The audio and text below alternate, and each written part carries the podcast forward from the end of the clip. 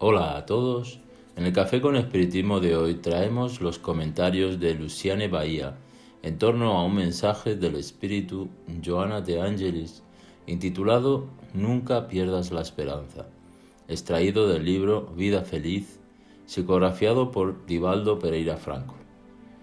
Luciane comenta que conversando con un amigo hermano, se quedó profundamente sensibilizada con lo que expresaba, pues, aunque son factores que son intensos por sí mismos, en un contexto de pandemia, poseen algo añadido que trae sus cargas y provoca aún más dolor.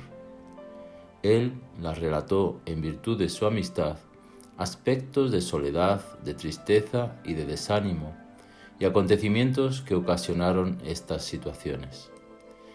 De toda su conversación, lo que más le impresionó y le encantó fue que, viviendo todo lo que ha experimentado en estos días desafiantes, buscaba una forma de auxiliar a las personas, pues, como él mismo dijo, las personas están viviendo momentos muy delicados y particulares y sé que puedo hacer algo por ellas, aunque sea mínimamente.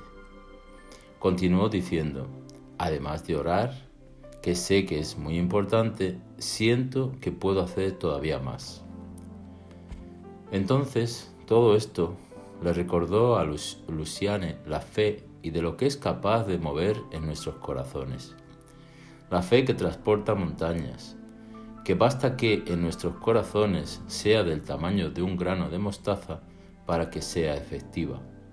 Así, Movidos por este recuerdo, abrimos aleatoriamente el libro Vida Feliz, de autoría del espíritu Joana de Angelis, psicografía de Divaldo Pereira Franco, y nos encontramos con el mensaje 113, cuyo contenido sirvió como un bálsamo al corazón amigo. Y como también nos impactó mucho, nos gustaría compartir con ustedes el referido texto. La benefactora dice al inicio del mensaje, nunca pierdas la esperanza. Pase lo que pase, permanece confiando. O sea, enseguida en la primera frase, la propuesta es de ánimo. Nunca pierdas la esperanza. La benefactora da coraje a aquel que se predisponga a ser trabajador del Cristo a no desfallecer. Le avivaba en su corazón la certeza de que está amparado por el amor divino y que sería necesario seguir confiando.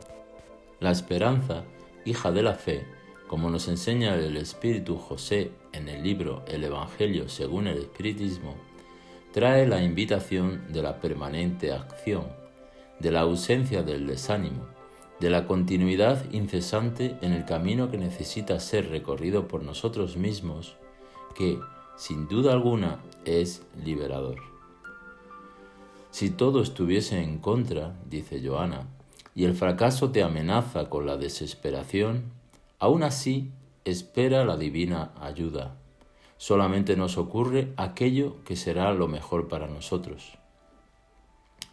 El mensaje nos invita a la razón, a la fe respaldada por la lógica, o sea, a no permitirnos la prolongación de la adversidad en nosotros, pero sí que busquemos los medios para superarlas a través del crecimiento personal, por lo que nos ocurre será siempre lo mejor para nosotros.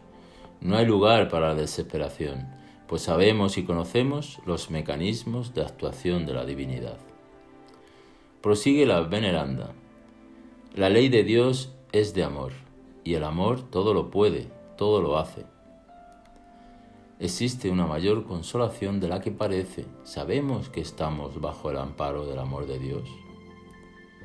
Y ella finaliza la enseñanza diciendo, cuando pienses que el socorro no te llegará a tiempo, si continúas esperando, descubrirás, alegre, que te alcanzó minutos antes del desastre.